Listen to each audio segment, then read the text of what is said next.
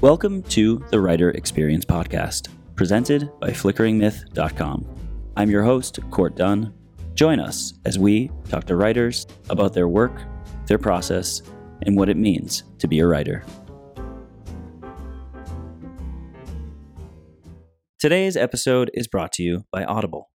Get a free audiobook download and a 30-day free trial at www.audibletrial.com slash writer experience. Audible has over 180,000 titles to choose from for your iPhone, Android, Kindle, or MP3 player.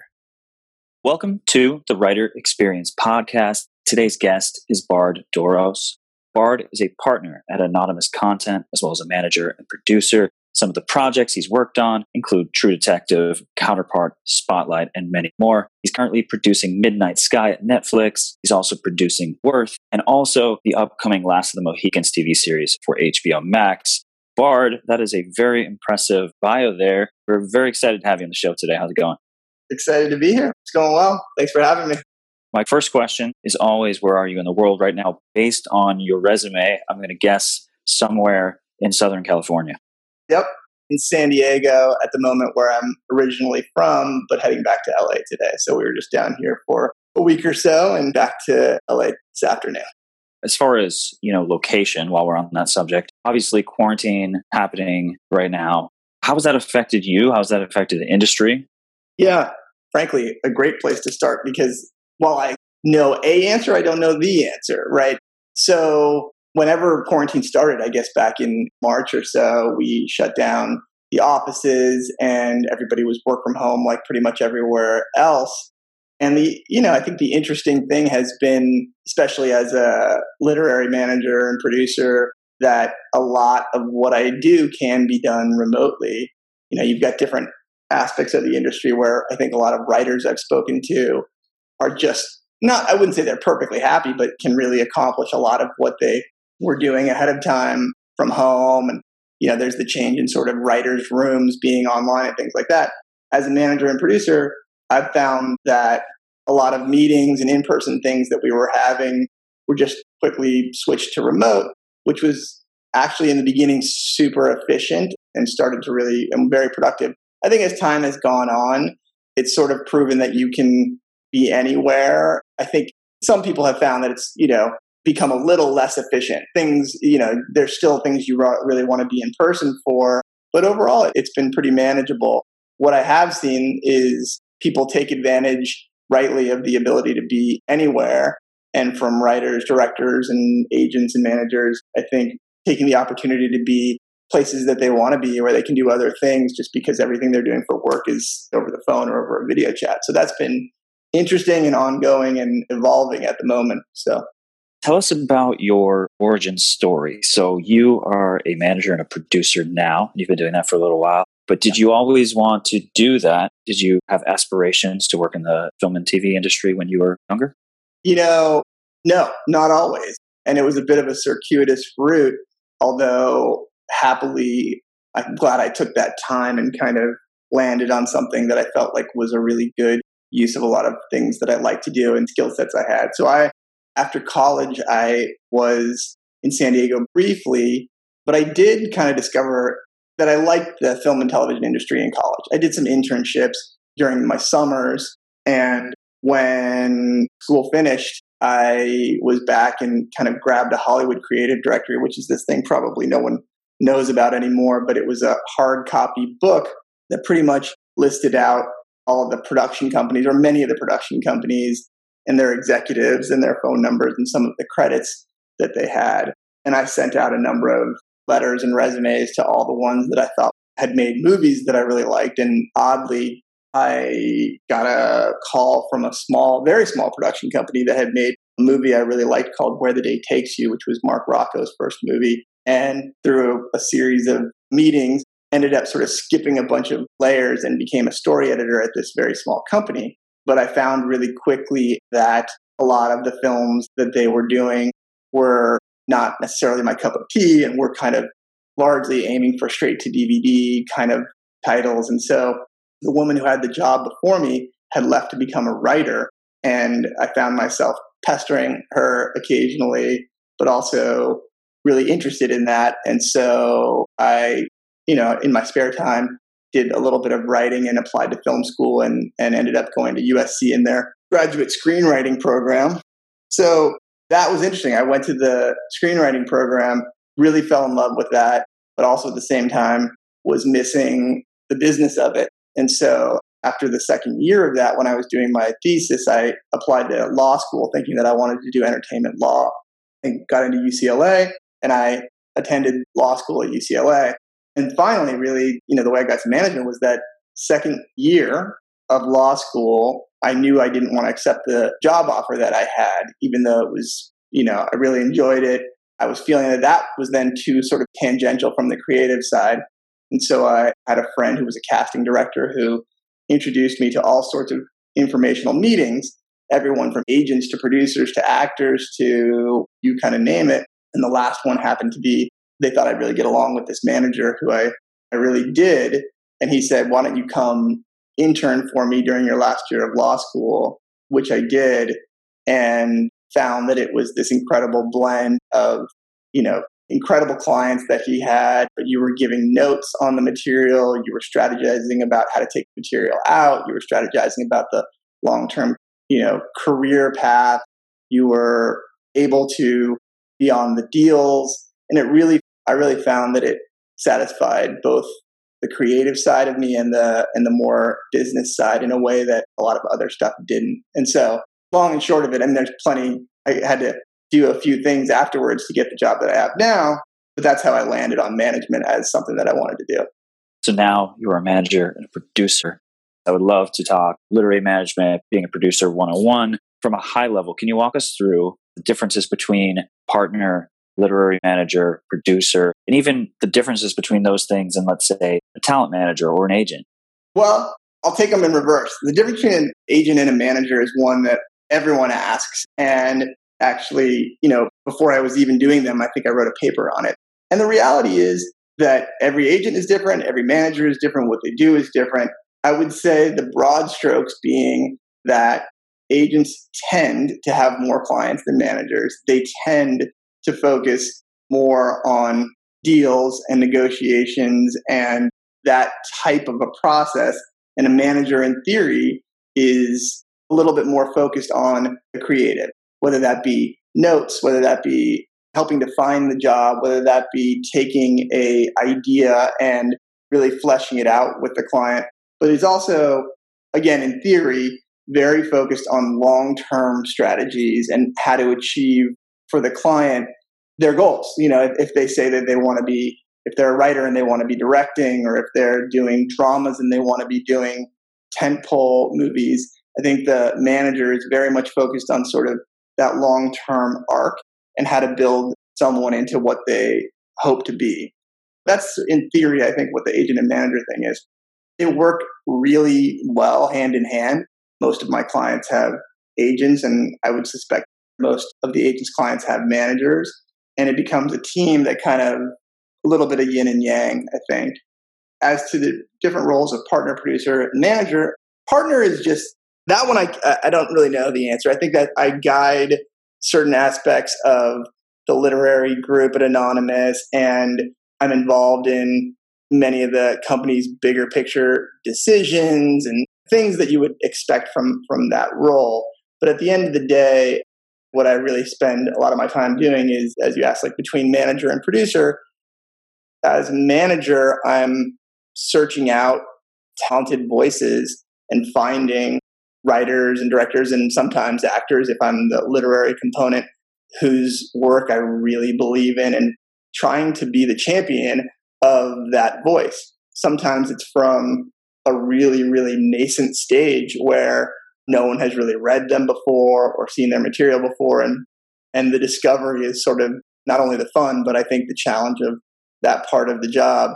Producing is exactly what you think, you know, really taking an idea or a book or, you know, oftentimes a spec screenplay and making it happen, I think, right? All the way from securing the financing, making sure the script's in the right place to get the financing, attaching the actors who will attract that financing, being on set as much as humanly possible. And I think when you're a manager producer, striking that balance is both the fun and the challenge of both of those things. So those are the sort of differences between the two. I do think that there's a real power in being able to do both. I think as a producer, I've learned a ton that helps my clients and vice versa. As a manager, I have a lot of understanding of what they're looking for and what they need so that I can oftentimes be, if not the best producer for them, potentially a really good producer for individual pieces of material. I would love to break down those two sides, managing and producing, and get a bit more granular. Would it be cool if we kind of split those in half and kind of focus on each? Absolutely. First off, for the audience's perspective, so we can set almost a line between the two. At what point does management and production or producing begin? Is it once you have that script or idea you're developing and then you start to put it into effect? Or would you say producing starts more when production is starting to actually happen? The former. I think producing starts so early. You know, sometimes, okay, as an example, and I'll try to keep it, you know, as small as possible, but as an example, when I started managing and producing, I had a client and this might be a good example of how to explain the difference of the two. So he hadn't been on any movies or television shows yet, but had some great samples. I really believed in him, still believe in him. I think he was coming out of the advertising world. And we found he got himself to a very small group of candidates for the Stephen Colbert show, which was a, obviously a, would be a great show for him to, to be staffed on. And so I found myself trying with him to figure out ways that we could separate him from those other people, whether it was 10 to 15 people, you know, partly he was supposed to fly to New York. He didn't have the money to do so, or it would have been a challenge. And so what we did is strategize and we ended up making a video. And I did my best to get like some celebrity personalities, whatever we could to make this thing something that would keep people's attention. I don't think we actually got a celebrity in it at the time, but he made this great video and we sort of hacked out and figured out what the different emails would be for the company, including Colbert himself. And we put it up on YouTube, I think, or whatever it was at the time, and, and sent the email off to them. And as I remember it, you know, they called back very shortly after that and kind of took most of the rest of the meetings off the books and gave him the job. And so, and that launched his career. But it was a really unusual way of trying to get him that job. And that was, I felt, you know, a good example at the time of management. Meanwhile, he gets on the show, and I think he'd been on it for a year or so. And I had an idea for a film that struck me at night, and I knew I could sell it. So I kept telling him, just write this thing, you know, here's basically what it is. And to his credit, he wrote it at night while he was on the show. We developed it. We went through a number of rounds of script notes and polishing and putting the right producing team with us on it. And we're able to get it on the blacklist and sell it and, and turn it into a movie.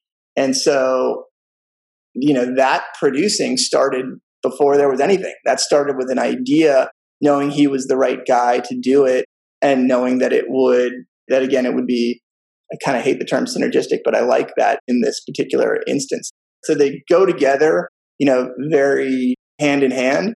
And the producing component can start that early with the idea, but it can also come in later. You know, sometimes, many times, the client has an idea, has a book, has something that they want us to produce with them. And then it starts at that point, and we kind of really, we can either option it or you know help to find the right director so that when they're writing the script they know that they're already you know one step ahead of having the right creative team involved it can start anywhere along the way i will say that i personally think that there are many aspects to producing you know the development stage finding the financing the on-set stage the post stage all these different things and from my perspective they're all critically important. And so some people are better at one part of those things, and I think they're equally valuable personally. Great example. And I think that kind of sets the tone for getting into management versus producing. On the management side, you mentioned the client you referenced. Tell us about how you find your clients. Do your clients find you? Do they reach out? You know, do they find creative ways to get you to manage them the same way that you, you know, got your client on the show? Or do you tend to go out and find your clients yourself? Occasionally. Yeah, I know it's a good question.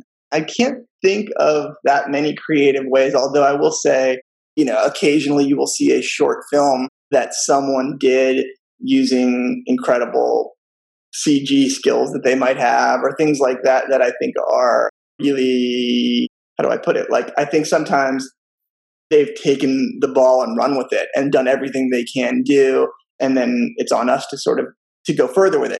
But I'd say that the simple answer for me is it comes from all over the place. I will say I think that a lot of it is through relationships a lot of it is through recommendations. When you're just starting off as a manager, many times you're hunting through piles and piles of scripts and through contests and all sorts of ways. And I think that's still really fun, actually. And I love finding something that came from a really unusual place.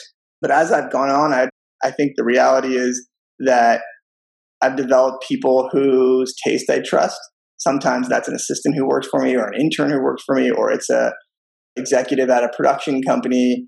And they oftentimes will spot something out of a university or a friend or whatever it is. And that stuff rises to the top of the stack usually because I know that it's been pre vetted and it's coming from somebody whose taste I trust. So I think that's one way that I find clients. Another is when you share clients with agents or producers, you also, again, tend to find that you have that you're like minded and you like the same types of things. And so oftentimes now there's referrals from agents and it goes the other way around. But I'd say for me, I will say sometimes I just spot something. I'll say many of the clients that I've had for, for many years was just something I read somewhere. Maybe it was a book and didn't know that the person was a screenwriter or something like that.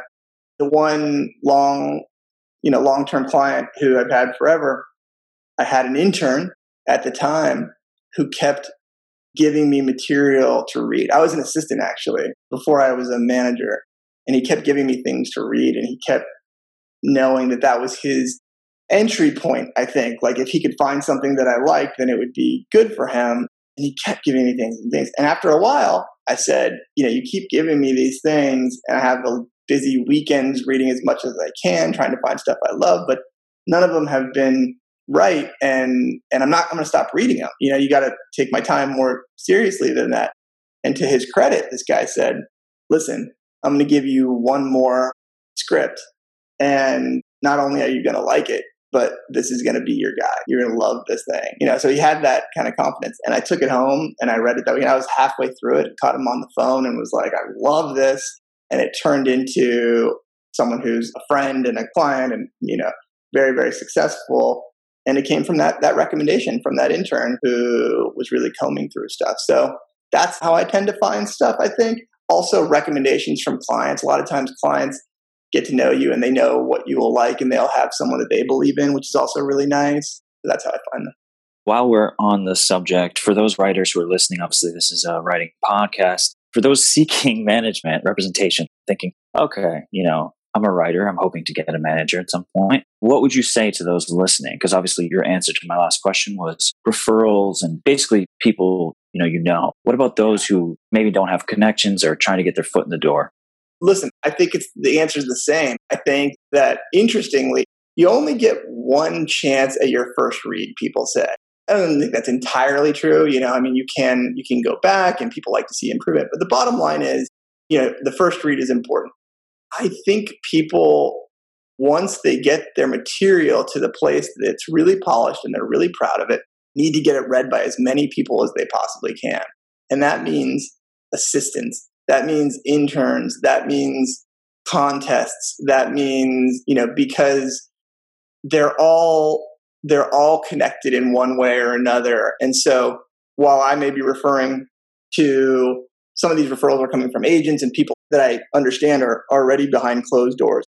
But many times they're not. Many times it's coming to me from a friend that I, you know, his kid goes to school with my kid and he happens to be not in the industry, but we have similar taste or something like that. Or, and again, you know, interns and assistants and people like that are eager to read, I think, and are, you know, chomping at the bit to help somebody with that foot in the door.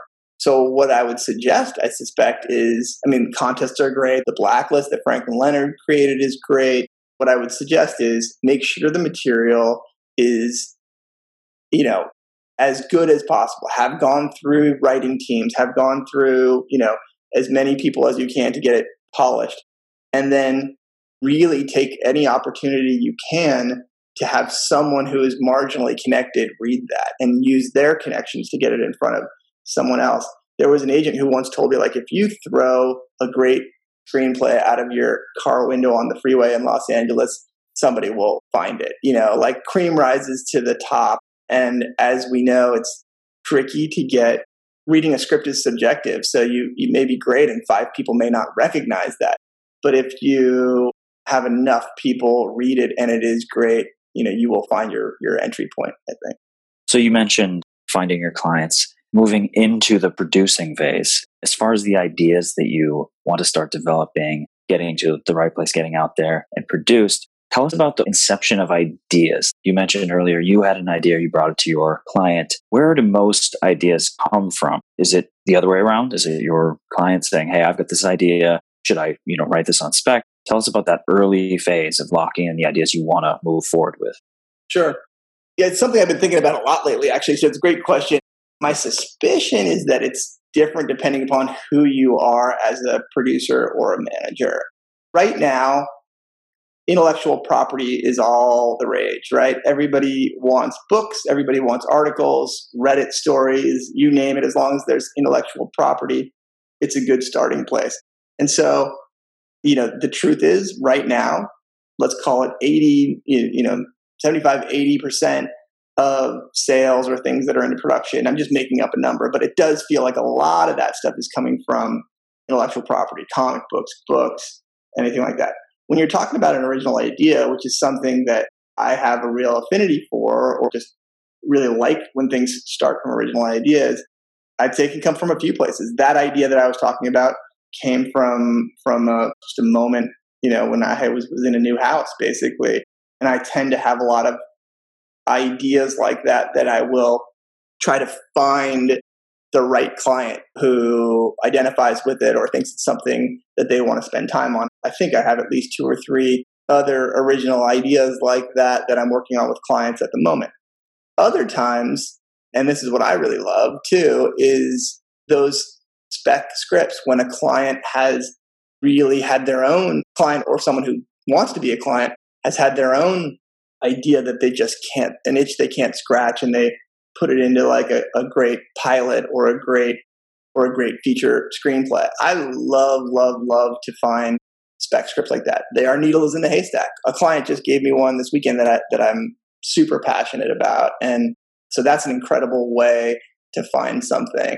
Then other times, I will say to your question, the client has an idea, and that's if it's perfect for us or me as a producer, great, and they want that. Otherwise, I find the right producer for them. And those things, you know, are, are at the discretion of the client. Oftentimes, I will ask clients to put five or six or seven of their ideas into a piece of paper or an email. And we go back and forth on those ideas because I have the benefit of knowing what's out there, what's in development.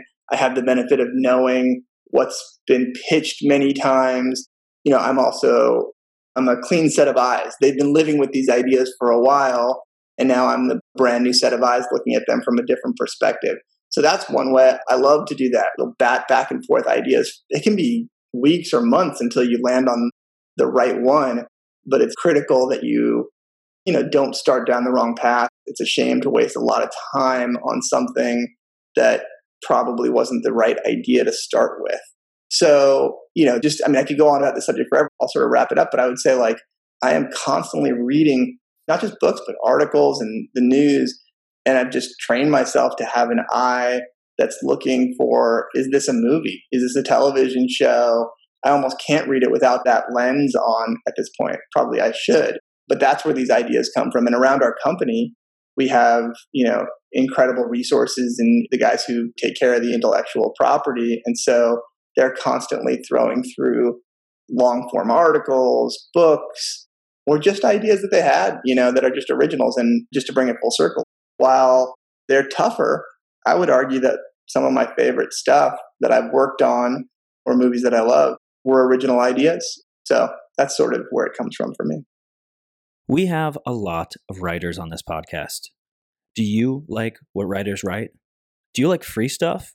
Well, Audible is offering a free audiobook download for listeners of the Writer Experience podcast with a free 30 day trial to give you the opportunity to check out their service. I recently downloaded James Joyce's Ulysses for my commutes into the city, while our producer Harry, who may or may not exist, has been enjoying J.R.R. Tolkien's The Hobbit. To download your free audiobook today, go to audibletrial.com slash writer experience. Again, that's audibletrial.com slash writer experience for your free audiobook. What's your favourite film of all time?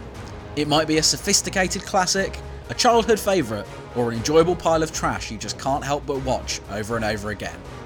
The Pick of the Flicks podcast, hosted by me, Tom Beasley, is all about celebrating people's favourite movies in whatever form they take. Each week, I interview a different guest about their chosen favourite, whether I agree with their choice or think they're as mad as one of Tom Hardy's accents. So tune in to Pick of the Flicks every week on the Flickering Myth Podcast Network and subscribe with your podcast app of choice. Maybe your favourite film will be next. Hi, I'm George. And I'm Sam. And we're from the That's a Classic podcast on the Flickering Myth Network. We both bring three films each from a certain genre and we battle it out to find out which is the ultimate classic. So you can listen to us on Flickering Myth, iTunes, or Spotify. Check out what classic we choose every week. And when you lock in an idea and you're ready to kind of move forward, do you work with a writer to start writing it on spec usually, or do you just go right into, you know, developing a pitch, try to pitch it to write after the fact? Walk us through kind of how yeah. often each of those happens. It largely depends. It's a good question. It largely depends on who the client is. And fortunately or unfortunately, it depends on their status at that moment. So, a pitch, if you haven't sold a few features or if you haven't sold a few television shows, a pitch is going to be a really hard thing to sell. And so, if it's somebody who's sort of brand new, then what we tend to do is go through an outlining stage and and I'll try to note that outlining stage as much as possible and then get the first draft out. And you know just very much like a typical development process like you might suspect. And that's a really fun thing to do because once you get that spec draft of something you have something concrete that you can go sell and that you're you know and that you all agree is the thing that they should be out there in the marketplace with. You can put it together with actors. You can put it together with directors. Hopefully right? You never know what you're going to get but but that's one process. You know, if you're established, if I'm working with somebody at that juncture who's had a few shows on the air, or who, let's say they're a show running somebody else's show at that particular moment, then oftentimes we will take it out as a pitch. It's just a question of sort of the best strategic use of their time. The likelihood is higher that they'll be able to sell it as a pitch. We still oftentimes take the chance, take the opportunity to package it and try to put actors or directors or another producer who's of value into the project before taking it out as a pitch. Many clients nowadays might have a deal somewhere, or maybe the producer they're working with has a deal somewhere. And so that's an entirely different process and, and sort of, you know, may limit the, may limit or even focus exactly where you're pitching and how. Because if you're under a deal, you got to go to that person first, obviously. So that's the process. I think clients are very different on how intensively they seek out notes and development, right? And part of the fun for me is in really getting granular and trying to develop the pitch or the script itself rather than just sort of moving pieces around a board. But it's all valuable, and that's how it works. Walk us through, you mentioned the outline, the first draft, kind of that development phase as you work with a writer. Can you walk us through the basics of that? And also, are there things that writers can do to make your life easier, to have a better, more seamless relationship with you as they're working with you to develop it? Sure. You know, it's a personal thing for everybody. And so, whatever works best for them, I try to adapt to that. But the process is we tend to start with, let's say, I mean, obviously it's different if you have a comic book or something material that you're, that, or a book that you're working on. But let's say it's an original idea. Tend to start with just sort of the something a little longer than a log line, so more than one sentence or two. You know, you've probably got a paragraph of what the idea is, and then we want to go from that usually to some kind of a treatment, I guess I'd say, instead of an outline. Some people skip these. Everybody has different ways of working, but in a perfect world, I'd probably get a treatment from the writer. I've seen versions of a treatment that are two pages. Sometimes it's four pages. Sometimes it's 10 pages. And obviously, that depends on whether you're talking about a half hour show, an hour show, a movie. But that four or five, let's call it four or five page treatment is really tends to be, it can be characters, it can be a synopsis, it can be both, but it's, it's the first attempt at fleshing out the show or the movie that the person wants to do or that we collectively want to tell. I think that what you asked is a good question. You know, I, I don't have formulas, but I will say something that really helps is clarity in those documents. And some people are particularly good at really boiling down their characters to exactly who they want them to be, you know, making sure that we have a really good understanding of what the first act, second act, and third act of that movie is, let's say. I would say, I don't know if this is something that helps me, but I think it's something that helps many writers knowing what they're driving towards. Some writers don't know the ending. I think most of the ones that I work with, I would guess, say that they know the ending of where they're going largely from the beginning so that they can aim for it. And I would also say that the thing that makes life easy is when writers certainly shouldn't take bad notes and they certainly should have a really strong opinion of what they want things to be. But it's a collaborative process. And I find that the more they listen, the more they think about my notes, whether they're good or bad, the better the uh, end result will be. Doesn't mean that my thoughts were right, but I think just the process of going through it is usually super valuable. And that's just getting to a treatment, right? Then, you know, then from there, it depends on who the person is. Some people outline, some people don't. I don't know that there's a right answer there because I think there's people that I know that are better when they don't outline. And then there's people who are terrible when they don't outline and they need to know exactly, you know, where what they're writing. And so that's a personal preference kind of thing, but I think I've adapted to be able to help in in either either fashion. And then obviously there's the script itself. How many drafts do you usually go through? How long do you find? Is there an average? I assume it varies. Yeah, it's all over the map. There are some people that have been doing it so long that they don't really want to go through drafts, right? They really, you know, this is what they're turning into the studio. But I would say on average, I've probably done two or two or three passes with someone, hopefully before it's ready to go out, I think. It depends on how much that thing needs. But that's yeah, I guess it's it's individual, but I'd say like somewhere between two or three passes typically. Sometimes you get it there and sometimes you find in that process sometimes the writer will come around and tell you like is this just isn't working. This isn't the movie that I wanted to write actually, right? So you do get stuck in those things too. But the key, I guess what I would say is that you have to be on the same page and they have to be feeling like what you're giving them is productive. A lot of times, I don't know if this depends on who you are, but a lot of times I find my, you know, people write scripts long and you've got to get them down to the appropriate length or you're going to lose people, you know, and there are all sorts of little things that are going to change the subjective response that you get from your readers. And you really, when you go out with the script, you kind of get one shot at it. I do believe that things have changed a little bit, and I've seen television shows that were passed on maybe you know six months or a year come around later, and maybe they get made, which I think is unusual compared to how it was in the past. But in general, you really get one one shot, and so I'd rather have it be as perfect as it can be before we take it out and have other people's eyes on it. As far as once it's ready to take it out and get those eyes on it. At that point, are you thinking about attaching talent and financing that kind of stuff to it, or is that a separate stage that's unrelated to the pitch phase? You mean before the script's written or after the script's written? after the script's written and as you're trying to pitch it and get someone interested? Yeah, we're almost always trying to attach talent at this point, I would say. You know, there are, from my perspective, I realize it's limited, but from my perspective, there are sort of trends and ebbs and flows in any in the industry.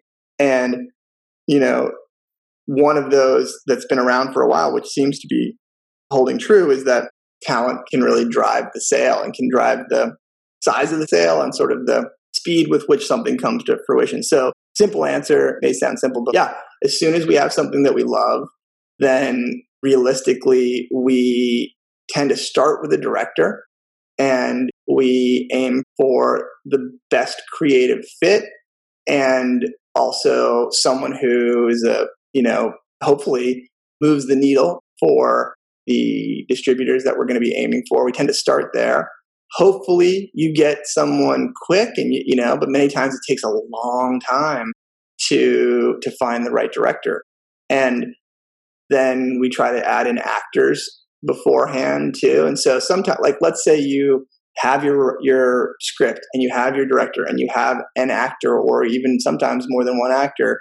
Well, by the time you go out to the marketplace, you're coming from a really, really strong, powerful position. Hopefully, you've put the right people in.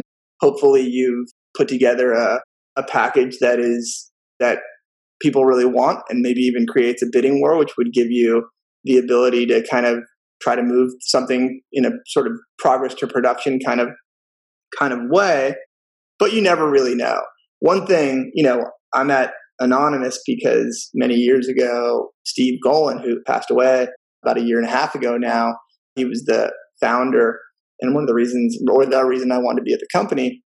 And I would, when I got to the company, I would see this sort of list of movies that he was trying to get made. And I was sort of just, I was new to it, didn't really know how it worked. And those things, you know, he would kind of talk about them occasionally at these meetings we had.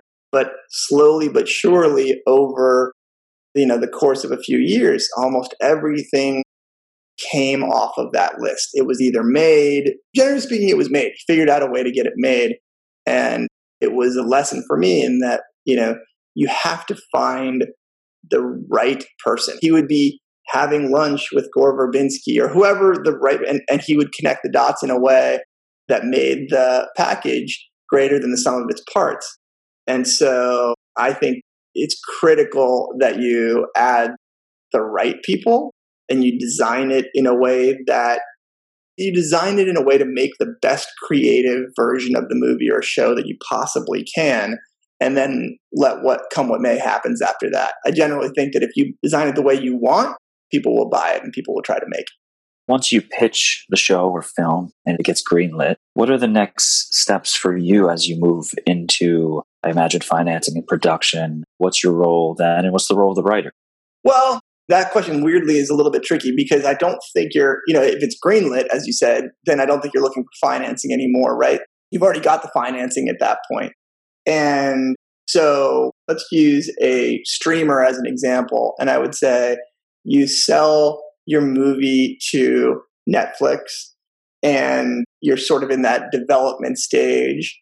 Then the next step with that writer is to probably, most likely, it's addressing notes that the financier has on your script. Let's say you don't have a director or any elements at that point.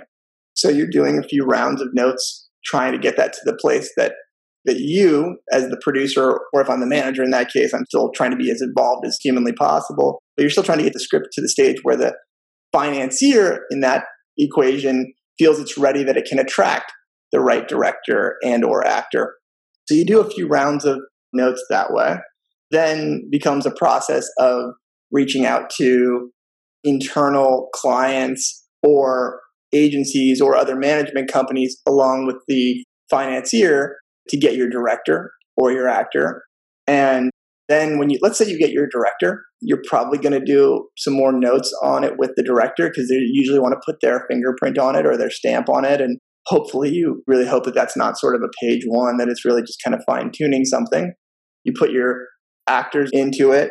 And then I think that's generally speaking when the green light comes. And then once you do that, then it's everything you would think, right? It's hiring your line producer, budgeting the film, putting all the other pieces, and you usually know what dates you're aiming for at that point, filling out the rest of the cast, all the normal things that would go along with it.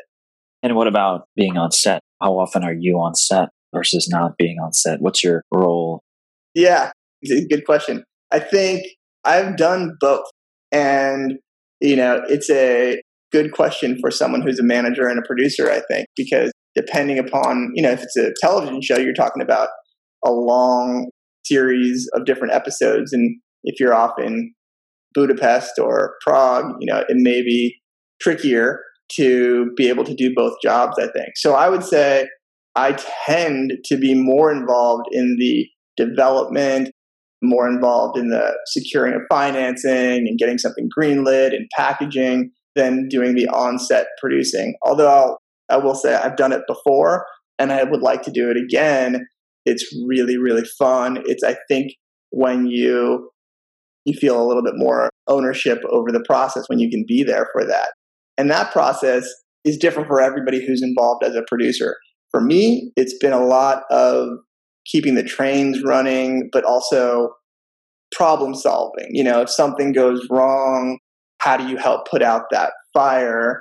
And because I'm a representative, I may have particular connections to other representatives when something's going wrong with the actors or something like that, or I may have particular connections to studio executives or things like that.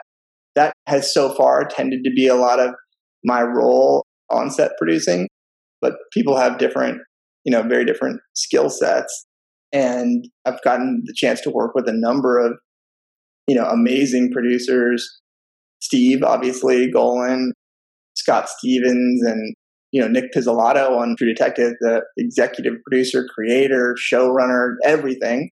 And Michael Sugar, who was a manager with us at Anonymous, now an amazing producer that we did work together. Everybody has different roles and different strengths. And I think you see that a lot on set.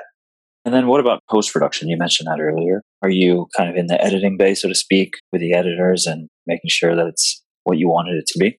Yeah, absolutely my answer will probably be similar to some of my other answers on this interview, but it really depends on the project. There are some projects where that wasn't my role, but there have been a number of movies where I was in every edit or cut with the editors and you name it, there through the whole way. And sometimes that's, you know, that's really can actually be, I, I've found some of the most fun because you're oftentimes are helping to find the movie or even a new version of the movie in the edit.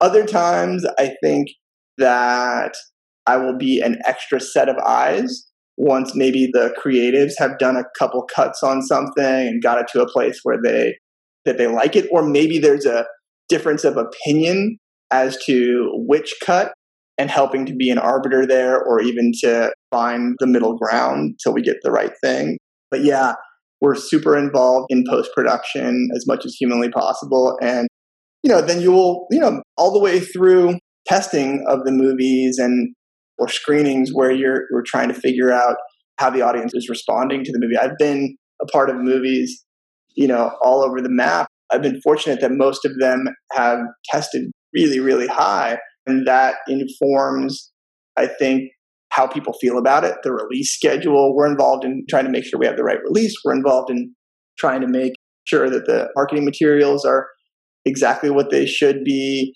looking at different cuts of trailers from trailer companies and making sure that we all feel like that's the right one. So, as much as possible, every step of the way, but all under the caveat that I take different roles on different projects depending upon how they originated or what my role is on that specific project and then how many other producers there are for example.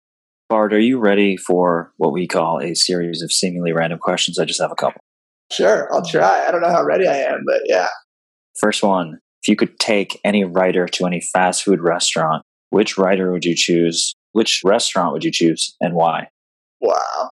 I would take i would take Nic Pizzolatto to this.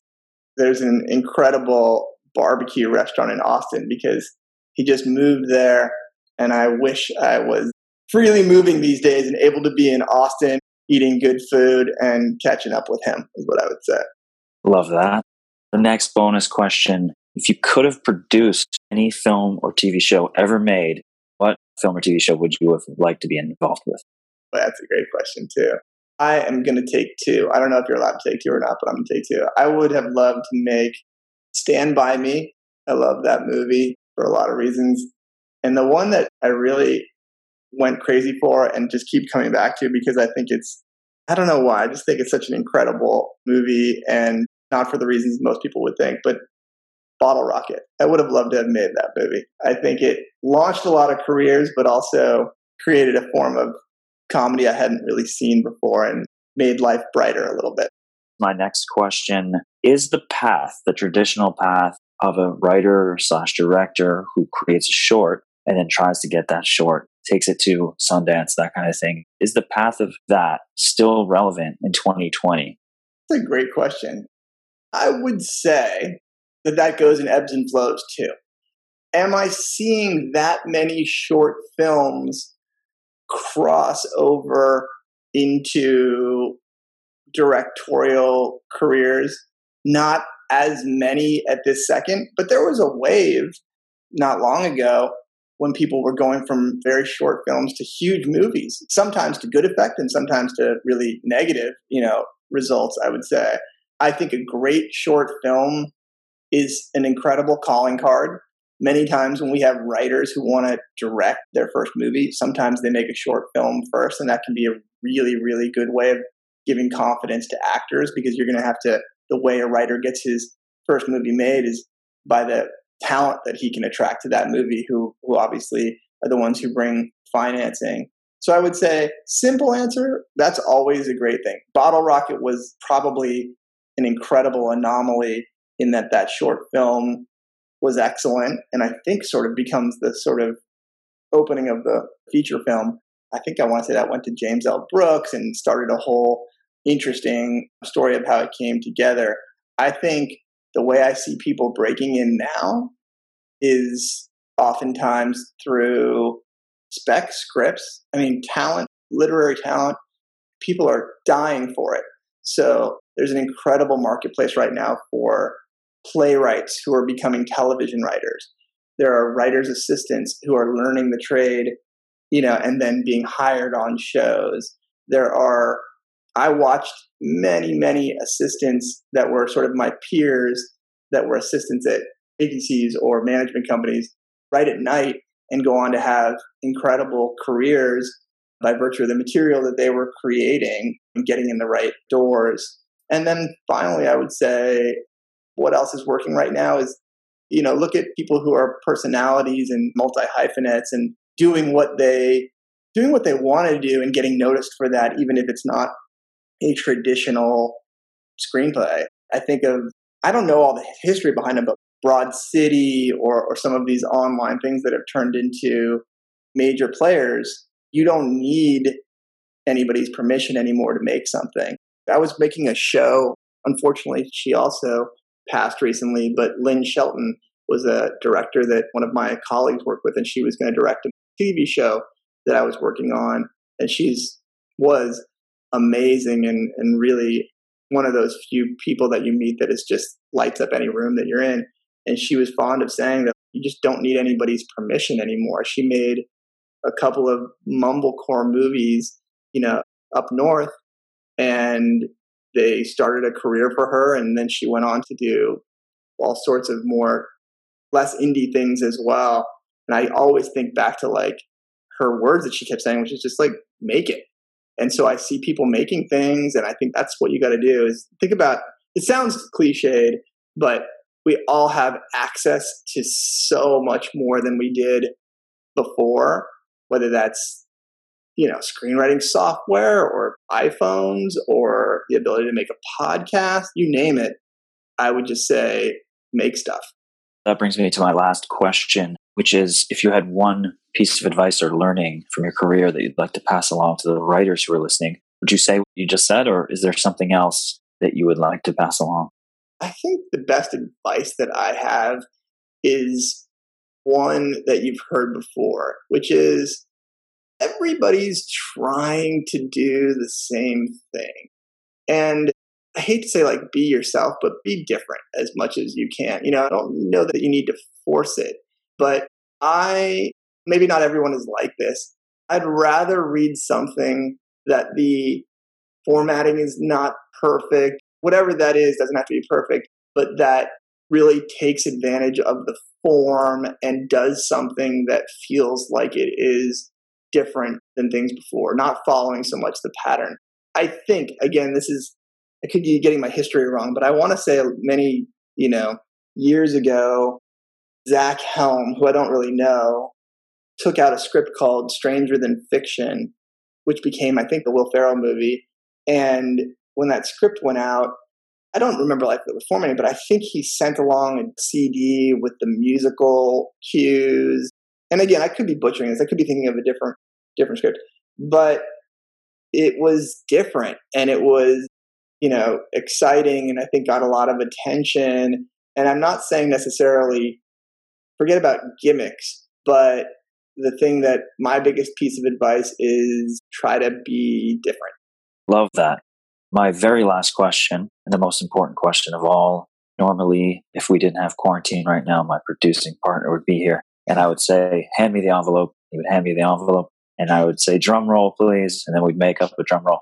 That being said, that question is always, did you have fun today on the podcast talking shop with us? I had a blast actually, and they were great questions. Honestly, thanks, man. Well, thank you again, Bard, for your insights and your time. It was an honor. Appreciate it, and thank you for such great questions. Thank you again, and thanks to our listeners. We hope to see you next week. Thank you so much for listening to the Writer Experience. If you enjoyed the episode today, please leave a rating, a review, and a comment on iTunes. You can also check us out on Instagram at Writer Experience and Twitter and Facebook at Writer EXP. The Writer Experience is a Samurai Dinosaur production. Copyright 2019. All rights reserved. Music by Kevin MacLeod.